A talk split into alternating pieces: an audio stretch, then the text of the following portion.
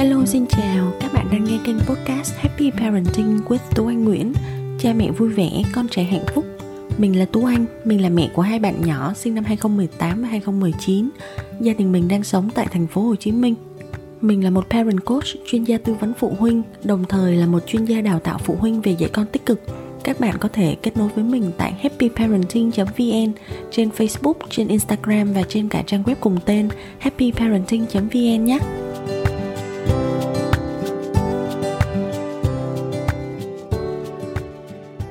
Hôm nay chúng ta sẽ nói về một chủ đề mà mình nhận được khá nhiều câu hỏi từ các mẹ gửi đến cho mình.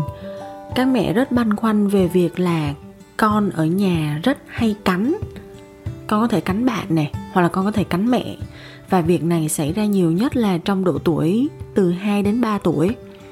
Với cái hành vi cắn này của con ấy thì một số mẹ vô cùng stress và không biết xử lý con thế nào cho đúng cách có một số bạn thì cho mình biết là các bạn còn thử cắn lại con nữa để cho con biết là bị cắn rất là đau. Nhưng mà sau đó thì con cũng không thay đổi không giảm bớt cắn đi mà thậm chí còn cắn nhiều hơn. Vậy thì các bạn rất là bối rối và hỏi mình là bây giờ các bạn phải làm sao? Đầu tiên á, để nói về hành vi cắn á, thì mình muốn chia sẻ trước. Chúng ta cần phải hiểu rõ về cái hành vi này của con vì sao con cắn theo tiến sĩ tâm lý Stanley Goldstein, tác giả quyển sách nổi tiếng Trouble Children, Trouble Parents, cắn là một hành vi mà khó được xã hội chấp nhận nhưng thực ra nó được xem là một hành vi bình thường và khá phổ biến ở trẻ dưới 3 tuổi.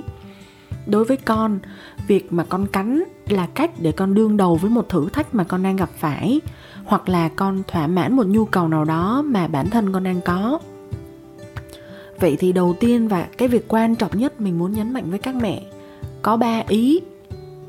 Nếu con của các mẹ hay cắn thì có ba việc này không được làm. Thứ nhất, không cắn lại con. Thứ hai, không đặc biệt danh hay gọi con bằng một cái tên nào đặc biệt dính dáng đến hành vi này. Và thứ ba là không bêu rếu hay phạt nặng con.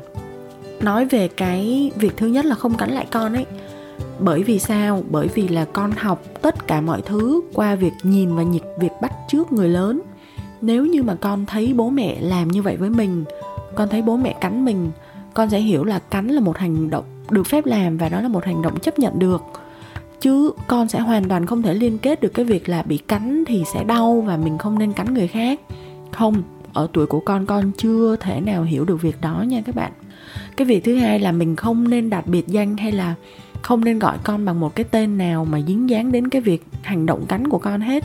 Bởi vì con sẽ tự xem cái biệt danh đó nó giống như là đặc điểm nhận dạng riêng của mình vậy đó. Mình thật là đặc biệt khi mà mình có cái biệt danh đó. Và con không những là không bớt cánh đi mà con còn sẽ tiếp tục để kiểu như là củng cố thanh danh của mình vậy đó. Bố mẹ đã gọi mình cái tên đấy thì bây giờ mình phải chứng tỏ cho bố mẹ biết thôi. Cái đó là cái con có thể nghĩ trong đầu. Và cái ý thứ ba là không bêu rếu hay không phạt nặng con bởi vì uh, uh, cái việc mình bêu rếu hay phạt con thì nó cũng không giải quyết được cái vấn đề cắn. Mình sẽ chia sẻ tiếp lý do là vì sao con cắn ở độ tuổi từ 2 đến 3 tuổi. Thì uh, đầu tiên nếu như mà ở lứa tuổi nhỏ hơn với em bé sơ sinh cho đến dưới một tuổi đó thì các em bé thường sẽ cắn khi mà con mọc răng hoặc là con ngứa lợi con ngứa nướu lý do thứ hai là con đang học về khái niệm nguyên nhân và hệ quả.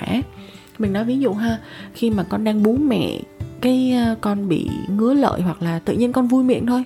Con thích thì con thử cắn tim mẹ một cái, xong rồi mẹ sẽ kêu là ui da, đau quá.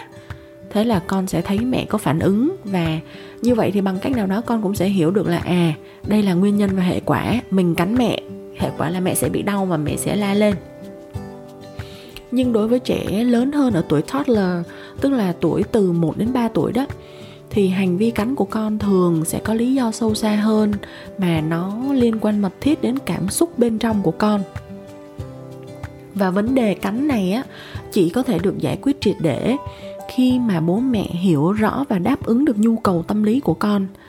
Các bạn nhớ nha, với hành vi cắn ở tuổi toddler từ 1 đến 3 tuổi, chúng ta không thể giải quyết bằng việc là xử phạt cái hành vi đó của con mà chúng ta chỉ có thể giải quyết được bằng cách là giải quyết vấn đề tâm lý của con.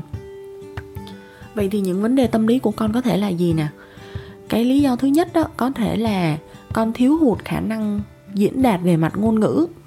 Mình nói ví dụ con có một nhu cầu nào đó nhưng mà con chưa thể nói ra để cho bố mẹ hiểu được. Thế là con tức quá, con không biết làm sao cả. Thế là con cắn thôi. Tại vì cắn nó là cái việc duy nhất mà con biết và con cảm thấy là tiện nhất để làm chẳng hạn như con đang rất muốn chơi với mẹ đi, nhưng mà mẹ cứ mãi mê cắm mặt vào điện thoại, bấm cái gì đấy, nhắn tin cái gì đấy và mẹ không đáp lời con. Con làm đủ mọi cách nhưng mà con vẫn không có được sự chú ý của mẹ. Thế thì con, có thể là con sẽ thử cắn mẹ một cái và mẹ quay sang ngay lập tức và thậm chí là còn mắng con. Vậy là đương nhiên con sẽ hình thành được cái khái niệm là à nếu bây giờ mà mình mà muốn mẹ chú ý thì mình cắn mẹ thôi. Hoặc ví dụ trong một tình huống khác, nếu mà một bạn nào đấy ở trong lớp của con mà đứng quá gần hoặc là bạn ấy muốn lấy đồ chơi của con, nhưng mà con không đồng ý. Mà bởi vì tuổi con còn rất là nhỏ, cho nên là con không biết cách thương lượng với bạn hay là dàn xếp với bạn như thế nào. Con sẽ cắn bạn để bạn thấy đau và bạn bỏ chạy ra xa và bạn không làm phiền con nữa. Đó là hai ví dụ mình muốn nêu lên để diễn tả cho cái lý do là bởi vì con chưa có đủ ngôn ngữ diễn đạt cái ý con muốn cho nên là con giải quyết bằng cách cắn.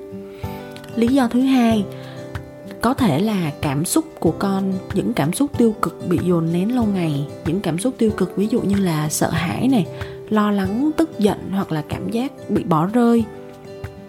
Mình tin là không một đứa trẻ nào muốn chủ đích làm người khác bị đau.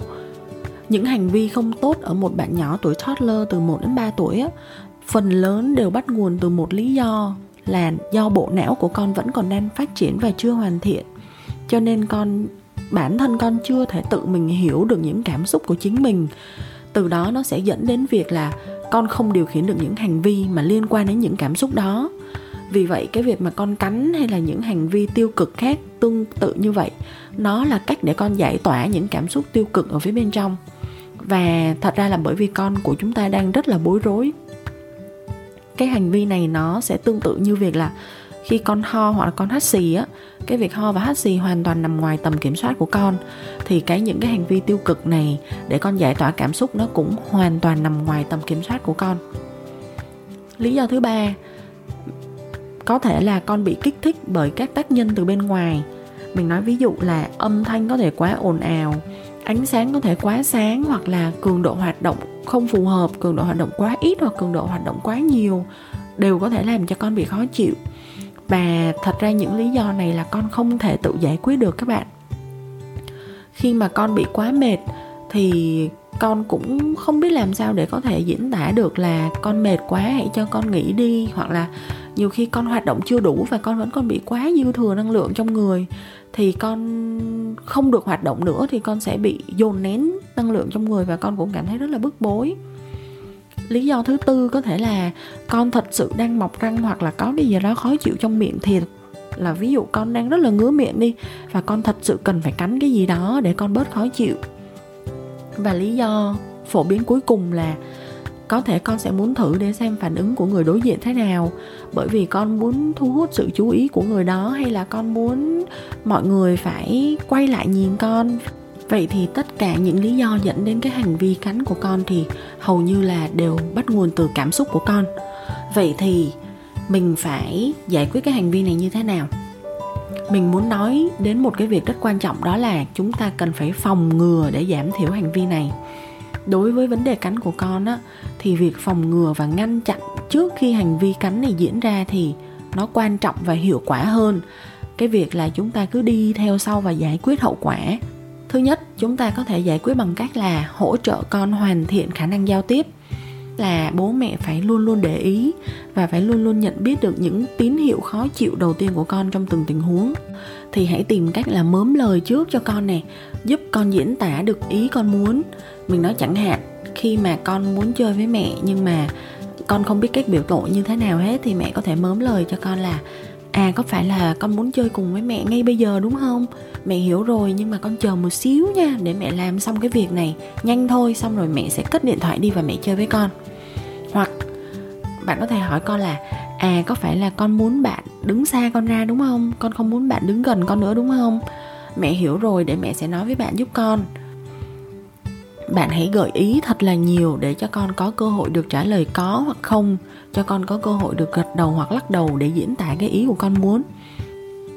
Cách phòng ngừa thứ hai mà bố mẹ có thể làm đó là giúp con giải tỏa và làm chủ cảm xúc của con. Với nguyên nhân chính là cảm xúc của con bị dồn nén, thì đa phần lý do của việc cắn là do sự chất chứa của những cảm xúc tiêu cực từ nhiều ngày trước hoặc từ nhiều lần trước đã xảy ra mà con đã không có cơ hội được giải tỏa ngay lập tức. À, mình đọc được là ít khi nào nguyên nhân của cái việc cắn xảy ra từ cái sự kiện hiện tại. Nói ví dụ cho dễ hiểu nè, chẳng hạn như khi mà mẹ đi công tác xa nhà nhiều ngày, thì buổi tối trước khi đi ngủ, con đương nhiên là sẽ rất là nhớ mẹ và đôi khi con sẽ cảm thấy rất là hoảng sợ hoặc là lo lắng. Cái người chăm sóc con, có thể là bà, có thể là bố hoặc là có thể là bà vú của con bởi vì muốn hạn chế cái việc con khóc quấy vì con nhớ mẹ, thường là sẽ tìm đủ mọi cách dụ dỗ và làm cho con quên đi cái việc là con nhớ mẹ hay là con khóc con quấy. Nhưng mà sự thật đó là khi cái cảm xúc đó của con nó bị chất chứa lâu ngày, nó bị ức chế ở đó, nó vẫn còn ở đó, thì đến một thời điểm nào đó con sẽ bùng phát và nó sẽ bùng phát qua việc là bỗng dưng con đi học và con sẽ quay sang con cắn bạn, hoặc là con cắn một ai đó ở trong nhà. Mà đôi khi mọi người sẽ không hiểu được là, ồ, tại sao con tự nhiên con lại cắn vậy? Thì thật ra nguyên nhân đó là do con có quá nhiều cảm xúc tiêu cực đã bị chất chứa, đã bị dồn nén trong một khoảng thời gian khá lâu. Cách phòng ngừa thứ ba là bố mẹ có thể chủ động loại bỏ các tác nhân kích thích. Đặc biệt nếu trong trường hợp con là một em bé vô cùng nhạy cảm và con dễ bị ảnh hưởng bởi các tác nhân từ bên ngoài, thì bố mẹ hãy giúp cho con được ở một môi trường phù hợp nhất và làm cho con dễ chịu nhất. Chẳng hạn như là con rất là nhạy cảm với lại âm thanh, con rất là nhạy cảm với ánh sáng hay là nhiệt độ, hay là một cái cường độ hoạt động nào đó, thì bố mẹ hãy cho con đi một nơi khác hoặc là giảm tất cả những cái tác động đó để làm cho con cảm thấy thoải mái hơn còn nếu như mà con thật sự bị khó chịu ở trong miệng đó thì chỉ có một cách phòng ngừa duy nhất là hãy cho con một cái gì đó an toàn để con có thể cắn được thôi. Và với lý do cuối cùng là nếu con cắn để con thu hút sự chú ý của người khác, thì chúng ta không được đáp ứng lại cái mục đích này của con. Càng la hét, càng quát nạt, càng phạt con, càng phản ứng mạnh, có nghĩa là con càng đạt được mục đích con muốn, tức là con có được sự chú ý của tất cả mọi người vì vậy, mỗi khi mà con cắn chỉ để thu hút sự chú ý của người khác thì đừng cho con sự chú ý đó. Mình sẽ đi qua cái ý thứ ba trong tập podcast này là chúng ta nên làm gì khi mà con cắn. Đầu tiên, khi mà con đã cắn rồi thì các mẹ, các bố nên nói với con những câu như thế này. Thay vì hỏi là, tại sao con lại cắn mẹ?